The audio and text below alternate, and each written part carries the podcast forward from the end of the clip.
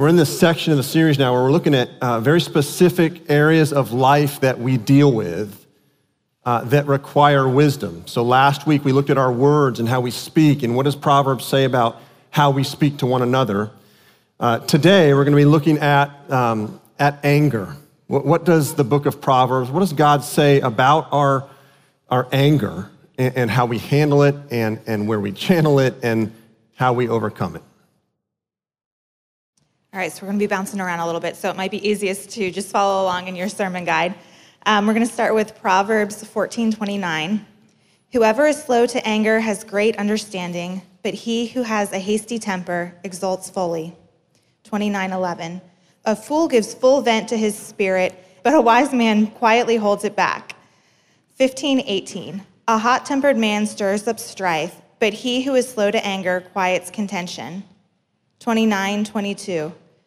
A man of wrath stirs up strife, and one given to anger causes much transgression.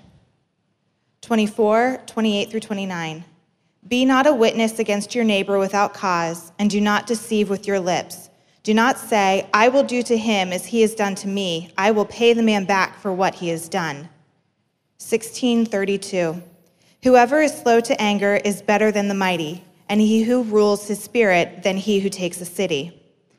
1911. Good sense makes one slow to anger, and it is his glory to overlook an offense. 25, 21 through 22. If your enemy is hungry, give him bread to eat, and if he is thirsty, give him water to drink, for you will heap burning coals on his head, and the Lord will reward you. In a, a, recent survey, researcher Ellen Galinsky, she asked a thousand children from the ages of, uh, or grades three to 12, this question. Parents, this is a scary question for your kids to be asked. If you were granted, this is to the children, if you were granted one wish to change the way your mother or father's work affects your life, what would that wish be? Thousand kids were asked that question. And what's striking is their answers. Rarely did they say they wanted more FaceTime with their parents. Rather, a vast majority of the kids said, I wish my parents were less stressed and less tired. Now, the parents in the survey were completely out in right field. I mean, none of the parents uh, thought that their kids, that their kids, the opinion of their kids was that they would be less stressed or less tired. Uh, this researcher went on to ask these, this thousand, this pool of a thousand kids from eight, grades three to 12 uh, about different um, areas of their parents' life and, and basically asked all these questions to grade, to grade their parents. And the results were fascinating. Uh, overall, parents finished with pretty high marks. The, uh, the, the moms had an overall GPA of 3.14, and the dads got an average of 2.98. Now, I don't know what that says. I'll just leave it at that. We'll explore that at a different time. Um, but, but what was the, the common factor that kids pointed out in their parents and gave them low grades for revolved around anger uh, and, and anger management. In fact, more than 40% of the kids gave their moms and dads a C, D, or F for, quote, controlling his or her temper when I do something that makes him or her angry. Mmm a kind of subtle gasp in the room. But it begs the question okay, so how do we overcome anger? It actually begs a, a, a deeper question, and that, that is how do we steward our anger? Now, that question, how do we steward our anger, implies that there actually is a good anger or a righteous anger, which there is, and we'll get to later. But that kind of anger probably amounts to less than a percent of our anger. 99% of our anger is of the unrighteous kind, or as the Proverbs talk about, the foolish kind of anger. So we're going to look at the marks of unrighteous anger, uh, the cause of it, and then overcoming it. Let's start with the, the marks of unrighteous or foolish anger. Now, the Proverbs uh, uh, speak to a number of marks or signs of unrighteous anger. We're going to look at three prominent ones. And the first is this the Proverbs uh, tell us that unrighteous anger is hot tempered. Hot tempered, flies off the handle, blows up quickly. Look at Proverbs 14 29. Whoever is slow to anger has great understanding. But he who has a hasty temper exalts folly. And then Proverbs 29 11. A fool gives full vent to his spirit, but a wise man quietly holds it back. Okay, so, so foolish anger is that anger that flies off the handle, hot temper, just blows up. This is the person that you have to walk around on eggshells, right, for fear of triggering it. Now, some of you are well aware that you have a hot temper. You're pretty self aware. But there's also probably a number of you that, that aren't aware that you're hot tempered, that you blow up quickly. And the reason for that is that people don't want to confront you in that area because they don't want to trigger the hot temper. Right? And so you can, you can live and, and not be aware of it because people are on eggshells and would never even bring that up because they're afraid of the temper blowing up. So I would encourage you, if you, I'd encourage everyone, but if you question or wonder, do, do I have a hot temper? I'd ask. Ask your spouse, ask a close friend, ask somebody that's close to you and ask them. And the reason is that I, that I would encourage you to become aware of that is because a hot temper, right, hot temperedness makes home life, office life, and relationships miserable. And not only that, but a hot temper promotes an atmosphere of deception uh, and an atmosphere of pretending and performing. And you can see why. If someone has a hot temper and you don't want to trigger it, what do you do? You, you veil the truth, you, you perform for them so they don't get upset, you pretend, right? And so it creates this just very unhealthy environment in a home or in an office or even just in relationships, right? So so unrighteous or foolish anger is it's hot tempered. Second, unrighteous anger is contentious, which means it, it stirs up strife. Right? Look at Proverbs 15, 18. It says, A hot tempered man stirs up strife, but he who is slow to anger quiets contention. In Proverbs 29, 22, a man of wrath stirs up strife, and one given to anger causes much transgression. So foolish anger stirs up strife. It's, uh, it, it's always looking for a fight. It's always looking for something to argue over. It's always looking to, to split hairs and nitpick, and it's always looking to prove a point. It, you know that. You know that kind of person. You've been around that kind of person. Just everything's a fight. In fact, uh, Bruce Waltke, he writes a commentary on Proverbs. He says this about contentiousness. His resentment of others causes him to seek a pretext to transform every difference into a fight. Every difference into a fight. And so he abounds in transgressing God's moral ordering of society. Third, so unrighteous anger is hot tempered, it's contentious. And third, it's vengeful. It's vengeful. Look at Proverbs 24, 28 to 29. Be not a witness against your neighbor without cause, and do not deceive with your lips. Do not say, I will do to him as he has done to me. I will pay the man back for what he has done. So, so foolish or unrighteous anger is vengeful. It seeks to pay someone back for the wrong that they have done to you. And what I want you to see is that this vengeful type of or, or manifesting of anger falls into two categories. You can pay somebody back by exploding and, and verbally launching attacks on this per- person and, and, tearing them down with your words and maybe even physically assaulting them. Right? That's the very, uh, I, I say, out front form of vengeance. But there's another form or way that you can pay somebody back, and that, that way is actually by retreating and pulling away and removing yourself from the relationship and going quiet and, and inflicting pain through silent treatment. Right? It's, it's more of a passive way to pay somebody back. And the reason I mention that is there's a number of you right now. I know that as we've talked about hot tempered and contentious and vengeful, that you've let yourself off the hook. In fact, maybe you're nudging your spouse to make sure that he or she's listening, right? Or you're nudging your friend going, hey, you need to listen, right? Because you see yourself as a very uh, cool tempered person. You see yourself as a very even keeled person. You, you don't get upset. You generally don't get upset with people a lot, but there's a quiet anger that resides in your heart. There's just a, there's a quiet bitterness that, that is seeking to inflict pain on somebody quietly in your heart for what they've done to you or how they've hurt you. Maybe you, you, you're wishing the worst upon them or you're hoping they fail, right? That, that's all a form of vengeance. It's just the more quiet kind.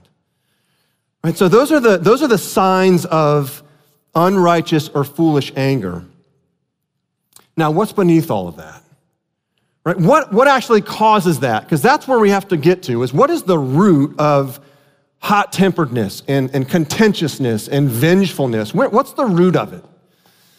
And Jesus talks about this in his Sermon on the Mount in Matthew chapter 5. Listen to what he says about anger. He says, You shall not murder, and whoever murders will be liable to judgment. But I say to you that everyone who is angry with his brother will be liable to judgment. Now, what is Jesus saying about anger there? Well, he's saying that murder, which is a, an outward behavior, starts with anger in the heart. What he's saying is that anger doesn't start out here and make its way into your heart. Right? That circumstances or people don't cause anger. That anger is actually what's in your heart. And people and circumstances stir it up and stoke it. You know, we say this, we say a lot, uh, he makes me angry, right? or she makes me angry. And that's not exactly true. Because that person doesn't cause you to be angry. That person uh, reveals or stirs up the anger that's already in your sinful heart. So anger is in your heart and it moves outward. It doesn't start outside and move in. Think of it as um, like a dormant disease. You know, there's diseases, HIV is one of them, but there's diseases that can be in your body um, that are dormant for years, even decades before they strike. Anger can be dormant in your heart. It can lie dormant. You can, you can feel like, I, I don't have an anger problem, or I really don't have anger in my heart, but then something happens in life, right? Something happens, somebody does something, or, or season of life changes, and you find this anger coming out of your heart. And what's important to realize is that that's not being caused by what's out there, right? That it's, that it's in your heart, that it's part of your sinful heart. So let's talk about that. What, what then stirs up the, dor- the dormant anger in your heart? What stirs it up? James speaks of this in, in James chapter 4, verses 1 to 2. Listen to what he says. What causes quarrels and what causes fights among you? Is it not this, that your passions are at war within you? You desire and you do not have, so you murder. You covet and cannot obtain, so you fight and quarrel. What stirs up dormant anger in your heart? It's unmet desires. You want something, but you can't get it. And whoever or whatever gets in between you and what you want, right, is the recipient of the anger that comes out of your heart. Let me give you just a couple examples of this. And we could, we could talk about a lot, but let me give you a couple examples. You may have wounds from your upbringing. We all do, because we are the products of mom and dads that are not perfect. But you may have wounds from your upbringing that now you're in marriage that are, um, that are, that are causing friction in your marriage adversely. And you look back and you see how mom and dad didn't, uh, didn't teach you how to love well, or maybe didn't teach you how to communicate well. And so you want a healthy marriage, you want a healthy relationship, and you see that in your perspective, mom and dad are the cause of not modeling it growing up. So they're the reason I don't have a healthy marriage. And you get angry and bitter towards your parents. That's a reality. Or you want to rest after a long day's work. but you have several young toddlers. Ah, and it's bedtime. And it takes hours to put your toddlers to bed, and they come out and they, oh, it, it's, it's a marathon. If you have young kids, bedtime is a marathon. And you're just tired and you want to rest. So what happens? You want rest, and who's getting in the way of your rest? Your children. So you raise your voice, you get angry at them, right? Or your boss at work does something that keeps you from advancing in your career and getting a, a raise and a promotion. You want the raise, you want the money, and your boss gives you maybe a bad performance review. Maybe you think it's an unjust performance review, whatever it is. And so you see what you want, and your boss is in the way of it. So what? Your anger comes out right, towards your boss. Or maybe you're in charge. Maybe you are the boss, and you have people working for you. And one of your employees does something that really hurts a project and, and really, therefore, hurts uh, your reputation as a project manager. And so you want to be a good project manager, you want success, and now suddenly one of your employees gets in the way of it. So what happens, right? Your anger comes out against that person. That's James chapter 4, right? You want something, and something or someone gets in the way. That's what causes anger. And so when you have anger, you have to do, you have to back up and say, what am I wanting that I'm not getting that is stoking and stirring up this dormant anger? That's in my heart. And you need to realize that what you want that you're not getting is what you believe that will, will ultimately make you happy or ultimately give you purpose in life or a reason for living or justifying your existence. That that something is out there that you're functionally treating as a God that's going to save you and make your life worthwhile. And when something gets in the way of it, the anger comes out. Okay, so we've looked at the, the marks of anger, the cause of it. Now let's get to overcoming anger. How do you overcome unrighteous or foolish anger, which amounts to about 99% of our anger? Well, there's two German entrepreneurs who have found a creative way to solve this problem. So I'm going to read you the solution uh, to your unrighteous anger problem from these two German op- entrepreneurs who have put together a service that will deal with it. Let me read it to you. For the small fee of $2 per minute, callers can vent their frustration to a paid operator. The swearing hotline, known as Schimpflos, which is German for swear away, is available seven days a week. Callers can jeer, taunt, and curse at the paid operators. but don't expect the operators to put up with uncreative milk toast swearing. At times, they'll provoke lackluster callers with rude comments like, That's the third time I've heard that today. Is that the best you've got? Rolf Schulte, one of the creators of Schimpflos, says, We don't judge people who are angry. Schulte contends that his service is doing people a favor.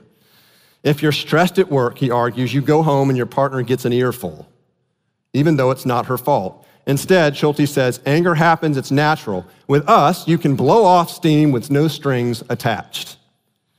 And then I love this for getting everything off your chest, our service is a bargain, right?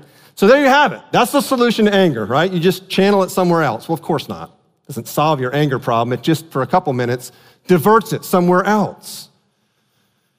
So, how do you overcome it? Overcoming anger and I will say that this is an individual sin and problem, but you know well that this has become a cultural problem in the United States. We're an angry nation, right? We're a hot tempered nation right now for a variety of reasons. How do you overcome it? It's tied up in the life of Jesus Christ. As we've looked at the Proverbs, they are nuggets of wisdom. They're principles, and, and you could read it as just principles. But we've learned that the Proverbs and the wisdom that comes out is not ultimately a principle, but it's a person. 1 Corinthians 1 says that Jesus Christ has become for us wisdom from God. And so Jesus is the personification of all the wisdom that King Solomon writes in the book of Proverbs. Wisdom produces something very different than foolish anger. And every nugget of wisdom in the Proverbs that speaks towards something very different than foolish anger is displayed in the life of Jesus. So let me give you two examples of this. Uh, Proverbs 16:32 says, "Whoever is slow to anger is better than the mighty, and he who rules his spirit than he who takes a city." This is a proverb that says there is amazing fruit from self-control. Self-control is a, is, a, is a fruit of the Spirit in Galatians 5. There's this amazing fruit from self-control. You say, well, how did self-control manifest itself in Jesus' life?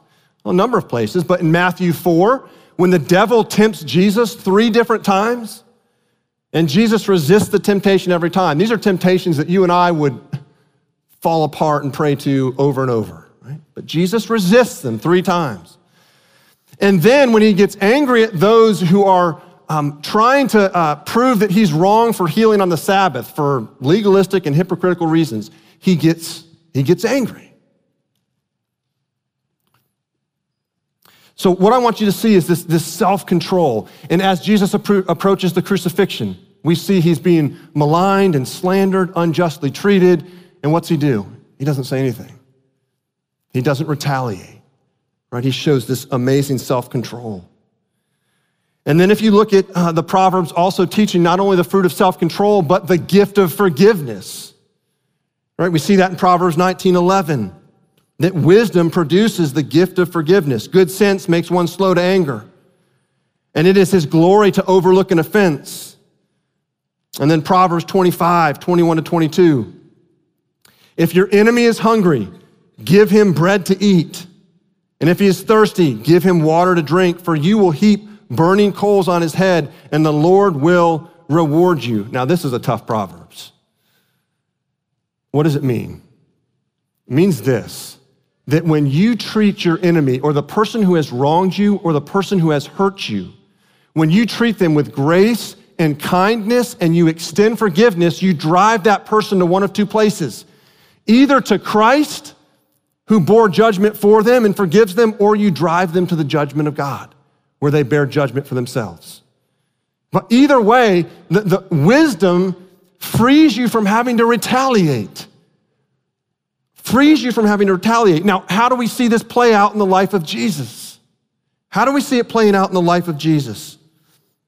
Well, 1 Peter 2 explains it. And if you know Peter, he was one of the disciples, he was one of the men who was close to Jesus. Peter was hot tempered. Peter flew off the handle. Peter knew well what unrighteous anger was and what hot temperedness was. When Jesus got arrested in the garden before his crucifixion, what did Peter do? He pulls out his sword and he lops off the ear of the servant who was arresting Jesus. He was hot tempered. And so when he writes in 1 Peter chapter 2 verses 21 to 23, he understands what he's writing here. Listen to what he says. For to this you have been called because Christ also suffered for you, leaving you an example so that you might follow in his steps. He committed no sin, neither was deceit found in his mouth. When he was reviled, he did not revile or retaliate in return. When he suffered, he did not threaten, but continued entrusting himself to him who judges justly says that Jesus Christ entrusted himself to his Father, who was a perfect judge. And that's why he didn't retaliate. That God's a God of justice, that God will not just sweep sin under the carpet, that every last sin will be paid for. And so Jesus understood the justice of his Father and understood that as he went to the cross, that justice would be served when he died and when he rose from the dead. And that's why Jesus, when he hung on the cross, said, Father, forgive them. They know not what they're doing. Jesus did not retaliate. Now, here's the irony of Jesus' life. From our perspective, the times when he got angry, we kind of yawn and don't think he should have gotten that angry. The times when he didn't get angry, we think he should have gotten angry. Think about it. When did Jesus get angry? Well, when he cleared the temple, when he walked into the temple and he saw that there were people selling merchandise and treating it like a, a shopping mall, and this was the temple, the place for worship and prayer, he got angry. It was righteous anger. He flipped the tables over. And then, as I said earlier, he got angry at those who were trying to um, prove him wrong or show that he was wrong for healing on the Sabbath for legalistic and hypocritical reasons. But what we see is that Jesus' anger was never tied up in his personal ego. That, that, that Jesus' anger was always a righteous anger directed at sin and injustice. And his personal ego, ego was never at the, at the center of it. Now, think about when Jesus did not get angry. Right? We have the picture of when he got angry. When did he not get angry? D.A. Carson, he writes on the Sermon on the Mount a comment that I think is spot on. Listen to what he says about the, uh, the, the shock that Jesus did not get angry and retaliate. He says, when he was unjustly arrested, so this is right before his crucifixion, when he was unjustly arrested, unfairly tried, illegally beaten, contemptuously spit upon, crucified, mocked, when in fact he had every reason for his ego to be involved, he didn't retaliate and he made no threats. You see, we're just the opposite, aren't we? When our ego's involved, we get angry. But when there's sin and injustice multiplying, we kind of blink an eye at it. When our ego's involved, though, we get angry. And oftentimes, when we even say we're defending an, unjustice, an injustice, oftentimes, even then, we're, we're, we're at a place of defending our own cause. Right? That that's really what's at the, the heart of anger. So we look at Jesus' life. When he got angry, we say, ah, yawn. When he didn't get angry, we say, why aren't you doing something, right? That's because our personal egos are always, or most of the time, involved in our anger. And so the answer is we need the life of Jesus. That's what we need. And how does that happen? How do you get it? How do you get the life of Jesus? James chapter 1, verses 19 to 21 says this Know this, my beloved brothers. Let every person be quick to hear, slow to speak, slow to anger. For the anger of man does not produce the righteousness of God.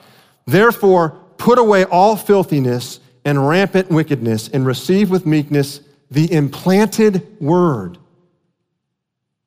which is able to save your souls. The implanted word, what does that mean? Speaking of the word of God, which John 1 tells us is Jesus Christ, Jesus Christ implanted in you. Notice here, the answer is not, I need Jesus' life as an example to follow. He is certainly worthy of emulating. But that's not the answer. You can't overcome your anger by just looking at Jesus' life and say, okay, I'm not going to get angry when my personal ego is involved because Jesus didn't get angry when his personal ego was involved. That won't work. No, you need the implanted word, which means the life of Jesus implanted inside of you. How's that happen? The Bible says that when you trust Jesus Christ, when you believe that he lived the perfect life you could not live, and he died the horrendous death on the cross in your place to pay for your sins, that when you believe that from your heart, that the Holy Spirit comes in and implants in you, dwells within you, and gives you the power to honor God with your life, overcome unrighteous anger. Jesus Christ is the fulfillment of what we read in Ezekiel. When the Lord says, listen to this in chapter 36 of Ezekiel, I will give you a new heart and a new spirit I will put within you.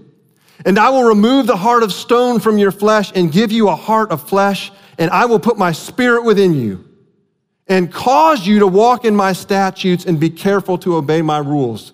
See, that's the promise that God gives in Ezekiel, and he fulfills it in Jesus. And he says, when you trust Jesus and you surrender your life to him, he comes and lives in you and gives you a new heart.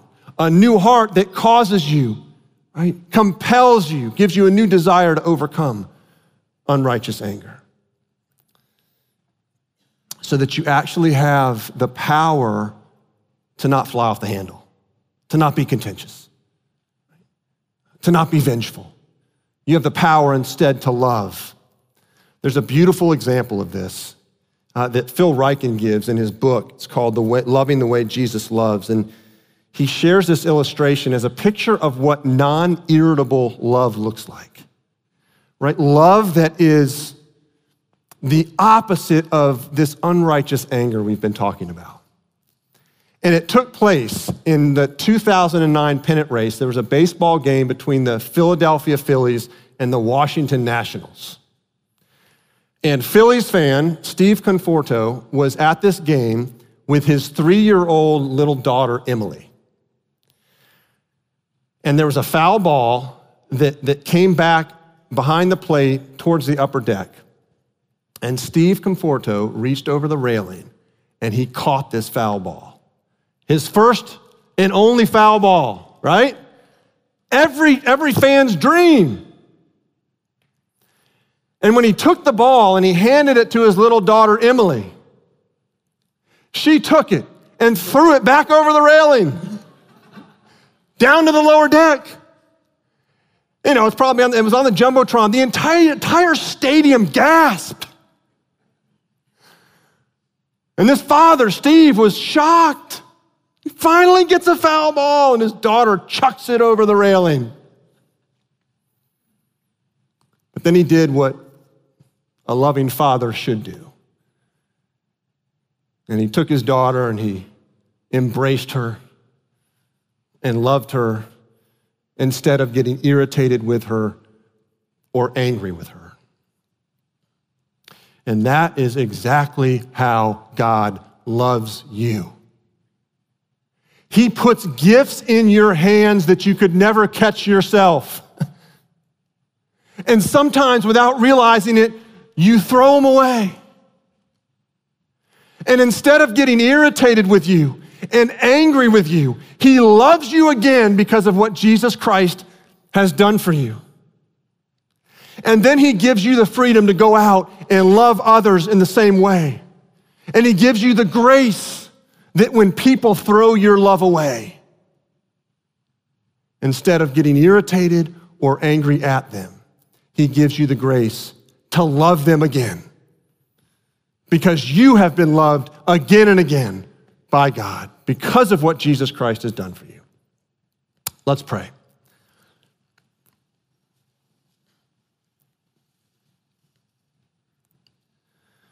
Father, you are a God abounding in steadfast love. You're a God slow to anger. Your patience with us is immense, it's unfathomable. The number of times we receive a gift from you, which all of life is a gift, and the number of times that we throw it away, and the number of times that you love us again and again and again because of what your son Jesus Christ has done for us. Father, if there are those here this morning who have never trusted Jesus Christ, who have never believed from the heart what he has done for them in living the perfect life and dying a horrible death, I pray this morning, we pray, Holy Spirit, that you would implant that truth in their heart, that they would respond and surrender to Jesus. And Father, for all of us who deal with unrighteous and foolish anger, for those of us who are hot tempered and contentious and vengeful, we pray that you would implant by your Spirit every morning, every moment of every day, your word that you would plant, implant Jesus Christ in us, that we would have the power to get angry in a righteous way when we should at sin and injustice, not to get angry when our personal egos are involved. Father, would you free us from our selfishness? And do it because we have everything in Jesus. In Christ alone, we find salvation. In Christ alone, we find power to honor you with our lives and to overcome unrighteous anger. We pray this all in Christ's name and for his sake. Amen.